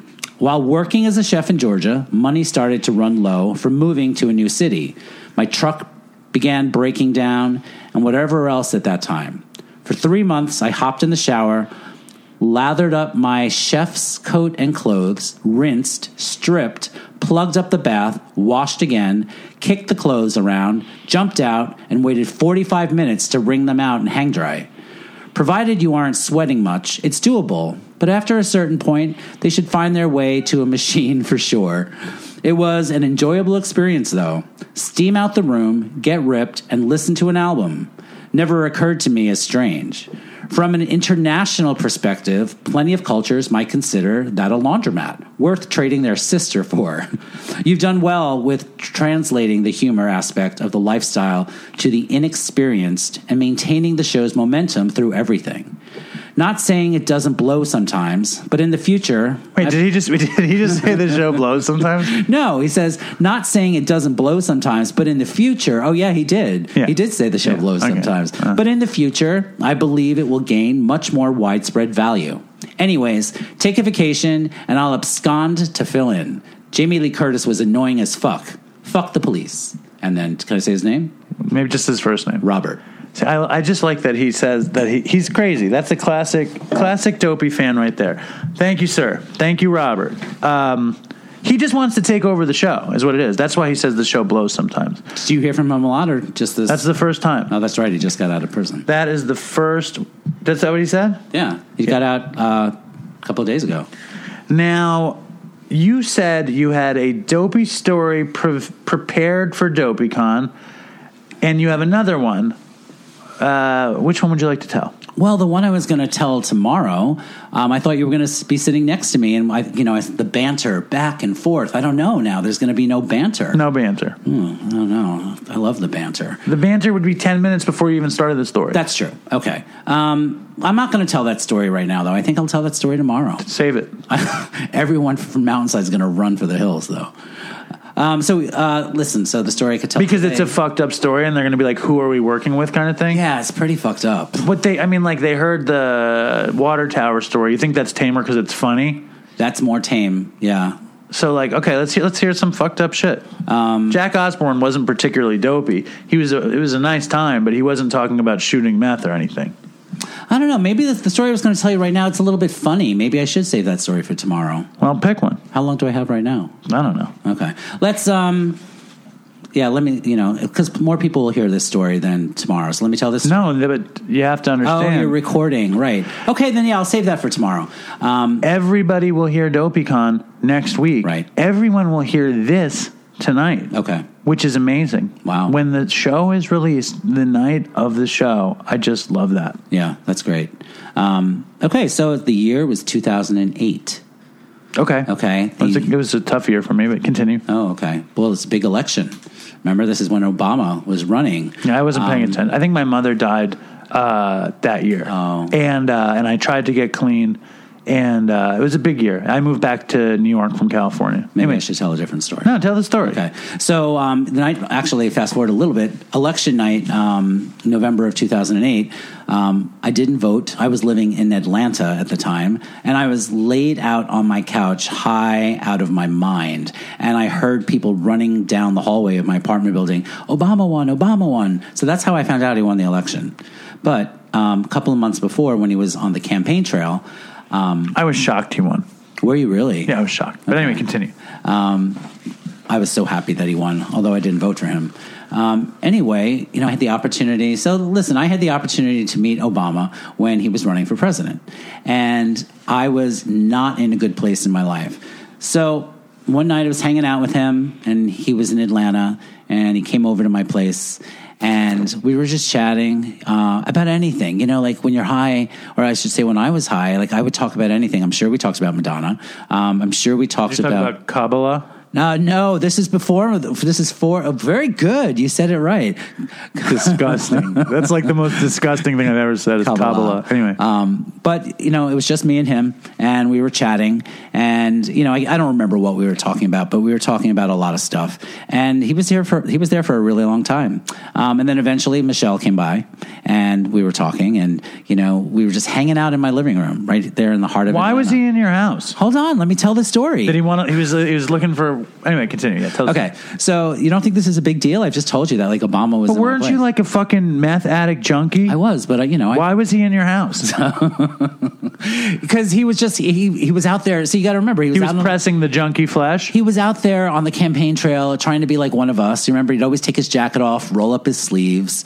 Um, Yeah, I, and- I, I didn't. I don't pay attention to stuff. But anyway, continue, please. Anyway, Michelle came over. Uh-huh. Okay, and so she's there. We're hanging out, and like this is in my apartment, beautiful studio apartment. Why is he in your apartment? I, because we're chatting. I don't even really remember how Did you live alone? I did. I lived alone, right Why- in Midtown you, are, Atlanta. You really, are you, is that the, the, the, the reveal of the story? Is why he's there? yes. Okay, continue. You're ruining it. I'm sorry. Okay. Um, fast forward, then like his daughters. I can't remember his da- daughter's Melania. name. No, that's Malawi. Isn't his daughter? What's her name? not Malawi. Malaya. No. Malaya. Malaya. Something like that. Anyway, whatever her name is. So- I heard she got busted smoking weed in the White House. Yeah, she did. Yeah. Um, she, uh, yeah, she did. Anyway, I can't remember their names either. Um, eventually, we were all in Atlanta. The whole family had gathered. And I'm talking about like we were there for hours, okay, like sitting in my living room. Um, of course, I had like my big velvet curtains pulled and drawn because of the light, because I wasn't using while we were all hanging out talking, but I had used like before they came, and like And I- by use, you meant sh- inject meth. yeah, shooting up. So meth you're injecting meth before the Obama before the comes- Obamas Yeah, got okay, there, uh-huh. and we're sitting there, and we're talking, and we got hungry. Like we hadn't eaten. Like we were just sitting there for a long. You know, I'm not, not kidding. Like for maybe about eight to ten hours, a really long time. Was there a camera crew? There was no camera crew, but um, you know, we'd have beverages. But we, That's insane. It's like, why are they at your house for fucking eight to ten hours? So anyway, I lived off of, in those days when I was shooting up meth. All I lived on was frozen green grapes and Canada Dry ginger ale. Why frozen grapes? I don't know. There was I would go to the grocery store across the street with my sunglasses on, and I would buy packages and packages, you know, bundles, grapes. bundles of grapes, and I take them home and I would put them in the free. I'd wrap them in paper towel and I put them in the freezer. Uh-huh. Okay. so that's what I ate. It was like that was my sustenance. for But a wouldn't really long it be time. like? First of all, doesn't that kill the texture of the of the grape? Oh, not, have you ever bitten into a frozen green grape? Obviously not, but it seems to me it would be kind of like mealy and hard. No, they're like little icicles of grapes. Like it's like it's like a grape ice cube. It's And, not, like, if you leave- but it's not going to crunch like an ice cube crunches. It's gonna it's gonna be pulpy, and it's not gonna it's not gonna be a clean break. It's slushy. You know, it's a little slushy. Sort of Do like you still eat them, or does it totally take you back to the meth? No, it's I don't eat them today, but they were a big part of my early recovery because that's that's what I knew. Um, they also, I think, a lot of it was like. But why don't you eat them today? I don't know. I think I might actually buy up some green grapes in my refrigerator right now. Maybe I'll freeze them tonight. Anyway, what would be cool in, a, in some sort of mocktail is a frozen green grape as the ice cube. Totally. You I bet you that. I bet you that's a thing. Maybe. Anyway, Obama's in the house, frozen green grapes in the freezer. Right. Michelle's there too. Yes, the kid, Melania. Anyway, starving, and Uh-huh. I had um, for some reason because, like I just said, I was really living off of frozen green grapes. But I had um, chicken cordon bleu in the refrigerator. Yes. and I had you know pre all pre prepared. You know that I got in like you know the the refrigerator section uh, at the butcher shop, and I was like, "Would you guys like some chicken?" And so they were like, "Yeah." I was like, "Okay." Awesome. So I had one of those kitchens um, that overlooks the living room, right? Like, you know, there, there was no wall. You could stand in the kitchen and cook and prepare food and um, still talk to everybody who was sitting around. And so I went into the kitchen and I got everything out, and we're still chatting. I'm in the kitchen, and they're all sitting in my living room, and he's smirking at me. Well, it's like, come on, I want to hear what happened. okay, so um, I pull everything out, and you know, I had this obsession with pepper. You know, like salt and pepper peppers. Do you know how many different types of pepper there are, there is out there? No. So I would always, whenever I would go buy green grapes and chicken, I would get a different flavor of pepper. So I asked them. They must have thought I was crazy. Like, what sort of pepper would you like me to put on the chicken cordon bleu? Well, they're there eight hours. You're high on meth, eating frozen grapes. I mean, it's like I'm sure. I bet you Obama's telling this story right now to somebody. Barack. And so I doubt it. Wouldn't that be funny? Um, that would be crazy. So anyway, they look at me like I'm crazy, and I was like, well, they must think I'm crazy, so I'm just going to like shut up and I'm going to go ahead and prepare the prepare the meal. So I'm getting like you know the butter out and the chicken out. I'm unwrapping it, and I get out the the cooking the cookware, and I wasn't sure how I was going to cook it. I wasn't sure if I was going to like broil it or bake it. Uh-huh. Okay, so like I bent, I, you know, I bent down to the cabinet to get um to get the cookware, and I come up, and nobody's there. There's nobody in my living room. Oh my god. And that was probably the most awakening. I don't know if you can hear it in my voice right now. Yeah. But I can, like, to this day, like right now, sitting here with you, the shock that there was no one there. It's terrifying, huh? because I'm, I'm telling you, I was there for eight to 10 hours and I was serving them beverages. So I looked at the coffee table. There were glasses on the coffee table. And I had out like multiple like dishes. I brought out more than one piece of chicken because there were a bunch of us. Like Michelle was there, Barack was there, his two girls were there. And I believe, you know, I was, you know, not only was I sitting there, like, but I was conversing back and forth. And so, like, could you imagine if there was a video camera back then and played this back to me? Right, right. And and how common is that to have that kind of a, a hallucination slash psychic psychosis moment like that? I had one other crazy um, experience that um, I went to the hospital for, and the psychiatrist told me I had a psychotic break. Um, this is when I was living in New Jersey, and this is before I moved to Atlanta. And um, I saw a whole crew of military um, guys chasing after me with machine guns and like army gear, like the big helmets and the green, um, the green, you know, uniforms, and like chasing at me. Um, and my head popped. It was like a rubber band popped because I was so scared. They were literally, literally rushing me, and my head popped right as they were probably about ten feet in front of me, and that wasn't happening either. And how did you realize that that wasn't happening? Because when it pops, they disappeared. so how often, you know, like I used to do math. And Wait a used to- second. So did you when I gave when I revealed at the end? Like, what did you think? Did it's incredibly disappointing. oh okay. I was thinking maybe Obama was like at a, at a treatment thing and he was seeing the old the old uh, crystal meth injector. No, it's scary. It's I'm thinking two things. One, I mean, there's more details to the story, but I don't want to No. bore you. I'm not disappointed in the story. I'm disappointed that it was a hallucination as opposed to why Obama was there. But then I got scared. You know, at first it's like, oh, that's a letdown that he wasn't really there. But then it's really scary because I could hear it in your voice that Yeah. you're scared. It was scary. It's it's very scary, and like no matter I what, don't tell that story to a lot of people today because it it is it's emotional. It was very emotional. Like I mean, it's like I bent over. Like we're sitting at a table right now. It's like I bent down to the table and I look up and if you weren't sitting across from me, it was that real. It's terrifying. It, it's like it's like uh, a mental illness. It's like it's very cinematic too, because that's something that happens in movies where somebody doesn't know what's happening, and Right. then all of a sudden it never even happened. Right. But you know, in my experience, like I've I've had. You know, I had like I don't know, ten months, eleven months on meth or something, and I never hallucinated, um, and I never had like marathon meth sex. Like I missed out on a lot of And we could talk about that a, some a other lot time. of a lot of the good, uh, good and bad of meth. But when you hear lore about it, you hear about the bugs, and you hear about picking. Right. Uh, you rarely hear about total fucking hallucination. Uh, psychosis. It's it's a different form of psychosis, right? It is, yeah, Do you totally. hear about that kind of stuff a lot, or, or this is very in particular? And also, you probably had a real thing for Obama. You know, I don't. It, it was just, uh, yeah, you're right. You turned on the television, and all you did was see Obama on the television, and you know, from rally to rally, and you know how it is. It's, I mean, it wasn't as bad as today. You can't turn on the TV. I mean, the election's still over a year away, and like all you do is turn on CNN right now, and you see them all. Well, Um, Bush is a. ve- I mean, sorry, Trump is a very. Uh, But not just Trump, like all the Democratic candidates running, like every Well, time but you it's turn on it's the TV. it, the story is like you have this guy, and then you have these these guys trying to beat this guy.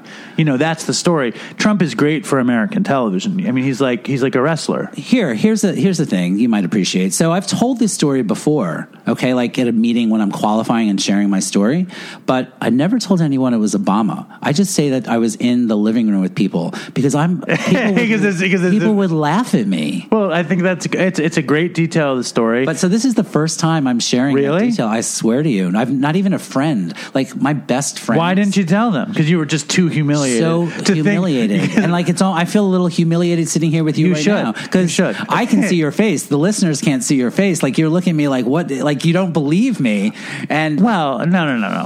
It, it's more like, um, like I'm a very literal person, so I want to know why Obama, why Obama is there, why Obama is there, and also like, I don't know. I, I think when you reveal that he's not there, I, I really did get scared. You know, it's like that, and that's also like addiction. It's like the scariest shit that you don't think it's actually happening, and then it is happening. Whatever the case may be. Right. If you lost your house, if you fucking lost your family, if you lost your job, if you're OD'd in the street, and it's and you you can't believe that's real. And in this case, it's an actual.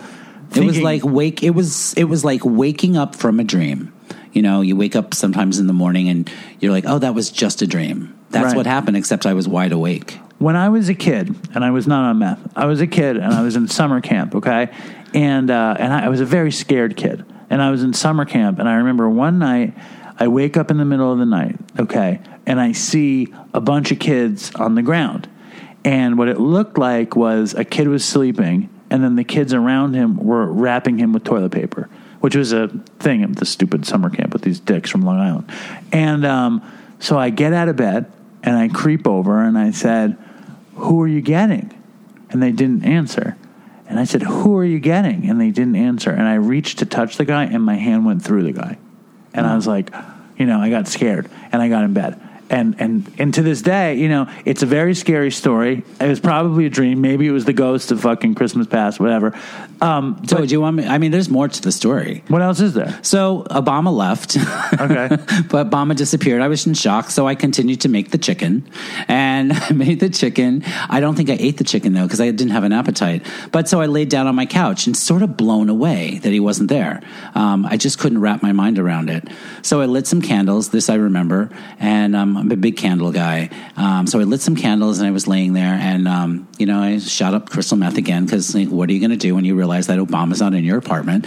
Um, gotta get high. Best way to cope with that is Yeah. to get high. Yeah. So I got high, and then the voices started. Not no um, hallucinations, but I started to hear voices calling me out into the hallway of my apartment building. This is a very scary story. So in Atlanta, like there was, you know, basically my apartment building was like a city block, and they had these hallways. What are they called? Like these? Not they weren't outdoor hallways, but um, you know, like they're indoors. These hallways, and they wrap around the building. So these voices were calling me outside. So I was scared because of what happened a little bit earlier, but I got up and I had very little clothes on and I went to the door, but the voices were scary. I couldn't see them and they were saying, come out, come out. And so this is post AOL water tower story. Right. Okay. So my, my addiction got darker and darker. So I was always out there looking for Satan.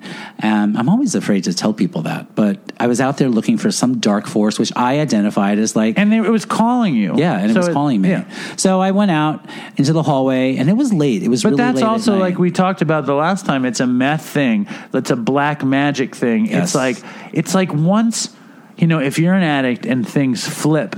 You know what I mean? You're not just like fucking around and you're full on. No. The devil is there. Right. You know, it's not it's not as crazy. well, they call meth the devil's drug. Yeah, well anyway. So um, I went out there, and it was you know it was spring or summer because it wasn't cold outside, and so I've all, got all these candles burning in my apartment. Okay, and I walk out and I start traveling down the hallway looking for whoever's calling me, um, and then I realized that it was Satan calling me, and I was like, okay, well. I wonder what he wants. Wonder what he wants. Maybe he wants some frozen grapes. and he's probably looking for me. So when I see him, I get you know I have to like offer Bill, myself. do you have chicken cordon bleu and grapes that are frozen? Exactly. And so, what do you do when Satan's looking for you and you can hear his voice? You strip. So I took all my clothes. You were off. interested in Satan. I was. Uh, you were not scared. You liked Satan. You so liked maybe one, you know, maybe one day, not today, I can share with you the very first time I shot up. And the very first time I shot up meth was around these guys who worship Satan. So I believe that you know when you get high like that for the very first time, um, that was the best it was it ever was. Right, the first time I got shot up, I fell to the floor and I and I finally and I said out loud to the guy who shot me up, I finally get it, and I said. I just want to be a junkie. Like I said, this is all I want for me. And Yeah. those are the words I said. I actually, I, I finally get it. I just want to be a junkie. Isn't it so funny though? Like I, I had something similar happen to me, but it's like you equate that with the Bill W. I have arrived. And Yeah. do you think like Bill W. and, and Dr. Bob were thinking that were, could compare it to the, the some guy getting shot up with crystal meth and decides I have arrived? Like it's just so funny that it's the same thing. Right. And um, so the, my first experience doing it that way was with these guys who were actually pretty dangerous. And uh, one of them's dead now. And so I think that if that's the way you enter that sort of world, that that's always going to sort of haunt you. Because after I shot up with those them, you know, years earlier, I was always looking for that. You know, so like they say, we're always searching for that initial high. So I was always searching for like the the feeling that I had in that moment. And so I think that's one of the reasons why my use got really dark. And I found, and here's the crazy thing: like you know, you hear me saying, "Oh, I'm looking for Satan. I'm looking for Satan." There are guys out there who like actually worship and like practice that sort of stuff. Right. You know, thank God I never really ran into any of them who were too serious about it. I got out of Atlanta and came back to New York to get sober, probably just in the nick of time. But so anyway, I'm walking down the hallway looking for him, and uh, I strip. I take all my clothes off. Thinking that's what he wanted to see. Well, because if I'm gonna, if he's gonna find me and I'm gonna present him to me, I present myself to him, and he's finally gonna take the Dark me. Lord. Right, and the Dark Lord, Lord is right, exactly. Gonna finally say, "I found you. You are mine. Come with me." This is a terrifying story now, by the way. Um, I'm so I'm you know I'm in my hallway of the you know not even near my front door of my apartment like around the other side of the building, and I'm like, well, where where does where does uh, Sa- Satan live? Like down in hell, right? So I was like, I got to get all the way downstairs. So I went all the way downstairs naked and I left my clothes on the floor of whatever floor I was on. So it's probably like a tank top and like short shorts. Um, and I had the same boots on that I had in the water tower. I had these big black boots. They went everywhere with me. And I get down to the, the first So level. you're naked in these I'm boots. Naked in these boots. Yes. And uh, get to the bottom floor. And then I walked all the way to the end of the hall. Like I'm trying to get as far away from like uh, reality as possible. And then I lay down on the floor, butt naked, screaming at the top of my lungs for like Satan to come find me. God, I think I'm going to get fired after telling this story. it's possible. anyway, continue. and uh, Anna, I please, think that Anna, I think turn it a- off. I think it's against the law to fire you for, for telling a story. Anna, turn it off right now. you work in a drug treatment. I mean, it's like it's good. They'll be like, "Well, Bill can really relate to the really fucking crazy ones." I can. I was talking to somebody today on the phone who's a, a, you know a client up in Canaan and didn't know that he did meth, and uh, he was sharing some stories. It was crazy, and um, but I could relate. I could totally relate. No shit. So you're naked in the So basement, naked in screaming the basement, for the Dark Lord to the take Dark you. Lord. and I never really considered that maybe the building had cameras. Right. So well, why would you? there were cameras and security came down and i immediately was like wait a second is this security or is this you know Satan. satan quickly came to find that it was security Thank God. they had already called the police Yes. the police came arrested me Put a blanket on you, probably. they brought the clothes that I had left, you know, in the hallway upstairs, gave them to me. But um, they put me in a cop car, and there, you know, and then th- it was a big apartment building. I, you know, I lived in, so I got a lot of attention. People started coming out. It was a big deal. Like um, there were like three cop cars out there, and because there was this crazy, I probably appeared like like total lunatic, and Pro- probably. right. And they put me in the back of the police car, and I'm just screaming. I had been arrested a few times before, and there is nothing worse than coming down off of crystal meth while you're locked up in jail, waiting to like go to court and be, you know, in front of the judge. Uh, coming down, and especially in Atlanta jail, um, especially me in Atlanta jail, I just don't look like I belong there. Um, I stick out, and anyway, and uh, so yeah, I got taken to jail in this beat up tank top, these short shorts, these big black boots. Finally realizing, and then as you come down, you finally realizing, oh, he wasn't there. But then the, the th- crazy thing is, I kept feeling like he keeps letting me down.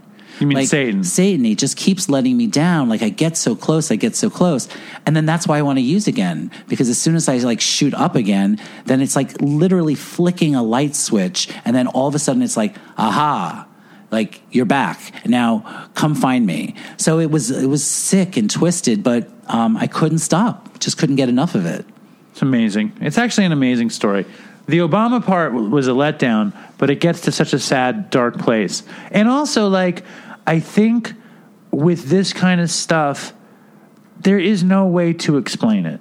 You know what I mean? Like, it turns something on in you that you you you still can't really comprehend. Right. You know what I mean? Like, can you? Like, what was the draw? Like, what was really the draw of potentially being uh, with Satan? So I can tell you, you know, I, I, today I know, you know, I grew up as a, you know, as a gay kid on Long Island, afraid to tell anybody, right? In an amazing family. I mean, that my family was amazing. It has nothing to do with my my drug. You don't have to. You don't have to defend your family right now just because they're listening to this you know, terrible very- story about. very religious. Yes. and so you know, like we grew up Catholic, and like you have Jesus Christ, and I went to religion class, and in the in the um, the religion books, like you'd see him on the cross on one page, and then on the next page you'd see like this fiery illustration of hell with Satan there, and so you know you get the messaging back then that you know being gay is bad. So and being on meth is bad. and being on meth. so is you bad. expe- so you had the double whammy, and you expected Satan to appear. So It I was- never really made friends. That was the whole point. I was afraid to be myself. So I was, as I got older and older,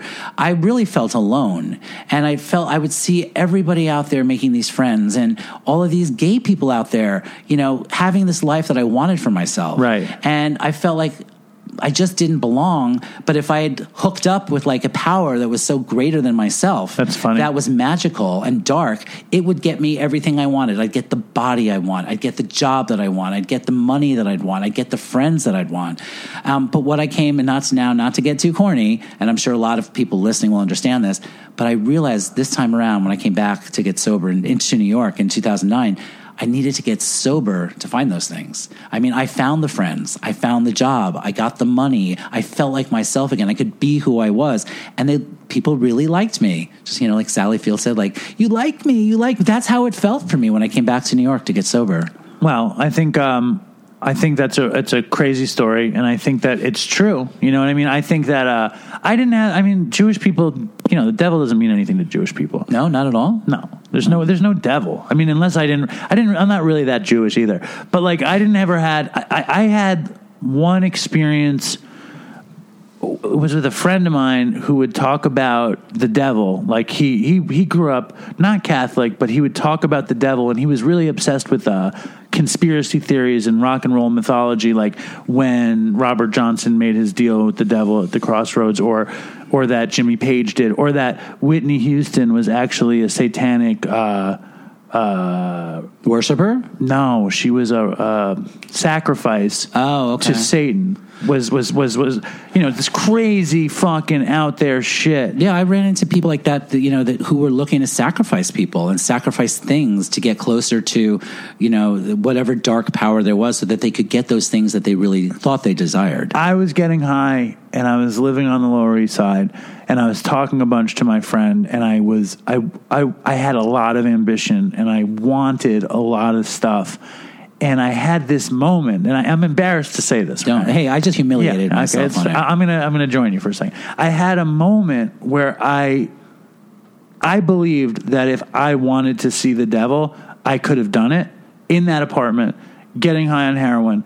Uh, and I I believed that if I had sat down and I really wanted the devil to come, I could have I he could have come. You know what I'm saying? I had that feeling, and it was and my and my poor father listening to this.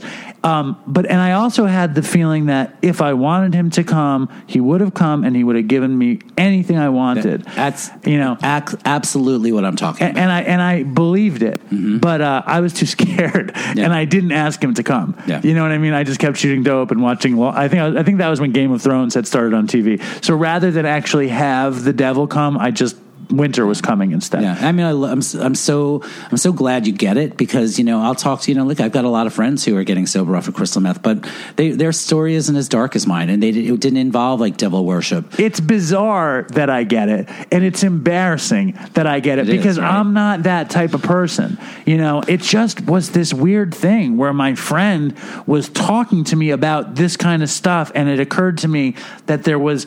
I don't know why, but it occurred to me there was another way to get what I wanted, you know, which is a fucking weird thought now. You know what I mean? Right. Um, I'm going to read another email. Uh, I don't know if I should read an email or play the voicemail, but I think we're just gonna not play a voicemail this episode. That's fucking two episodes in a row without a voicemail. Oh no. But it's almost three. You got to go. I'm gonna read the email and then we're gonna go. Um, and the devil, please stay away. Um, Can I can I uh, can I tell you something I learned when I was studying Kabbalah? Really, Yes. I swear it'll take twenty seconds. Yes. Th- So Satan, Satan, these it's so there is Jewish Satan. sure. So it's called Satan, and it translates into I think that's tofu, isn't it? it translates into the opponent. That the Satan, Satan, is your opponent. What is right? the tofu that makes, called? That makes a lot of sense. I don't know. I don't eat tofu. It's Satan. Is it really Yeah, Satan? Yeah. Okay. I think. So- Dopey Nation, if you know what this tofu thing is, and if you have a problem with all this devil talk, please send in an email to uh, dopeypodcast at gmail.com.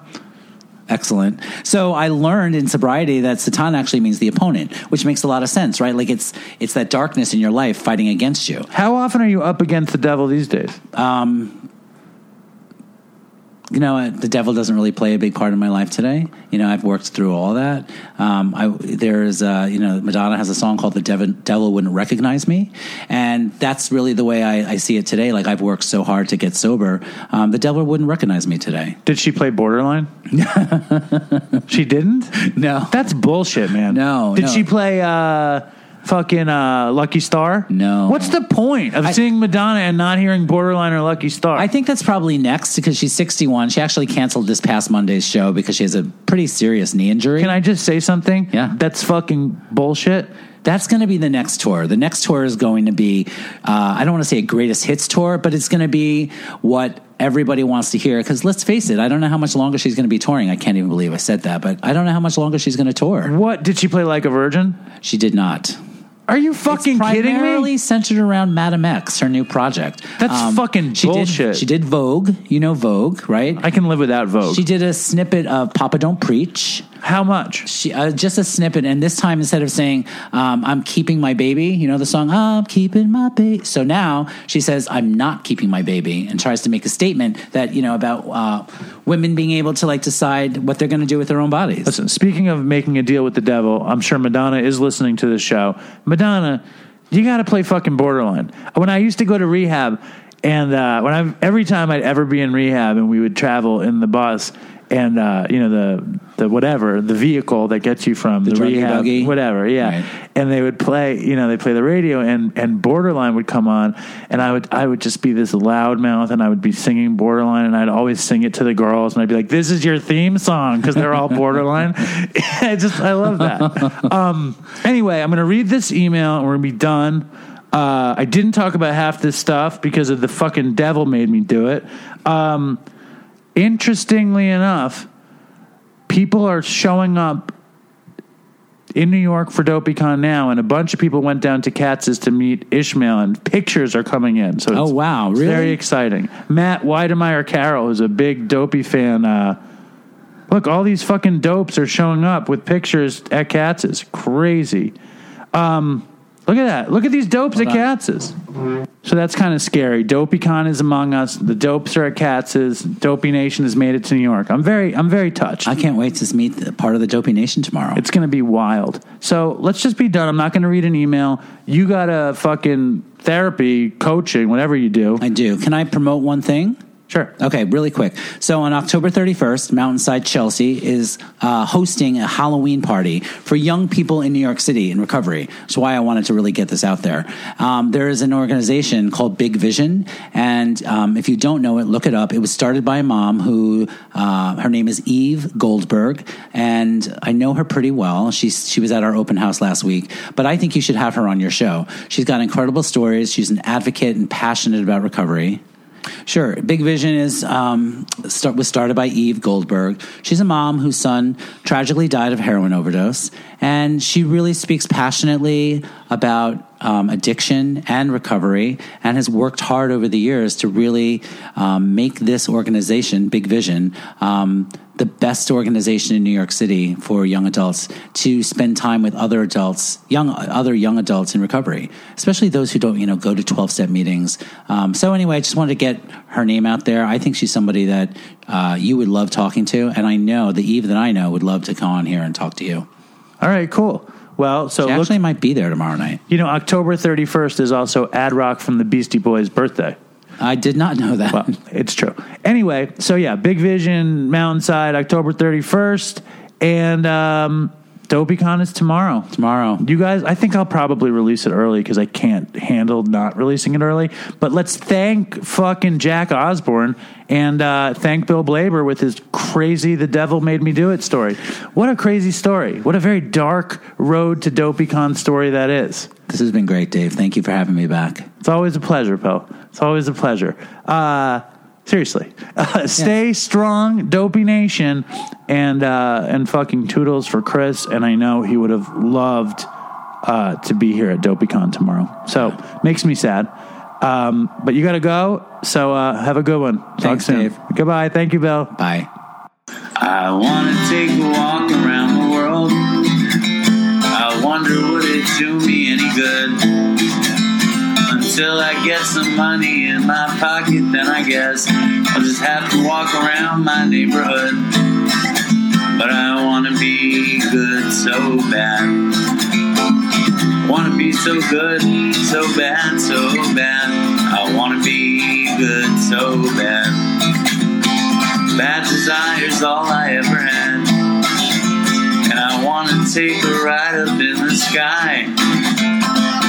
Watch this aeroplane just pass me by. And I wanna see a Lear jetliner take a dive. Just to show all of these people what it means to be alive. But I wanna be good so bad. Wanna be so good, so bad, so bad. I wanna be good so bad. Bad desire's all I ever had. My shadow's getting smaller and smaller.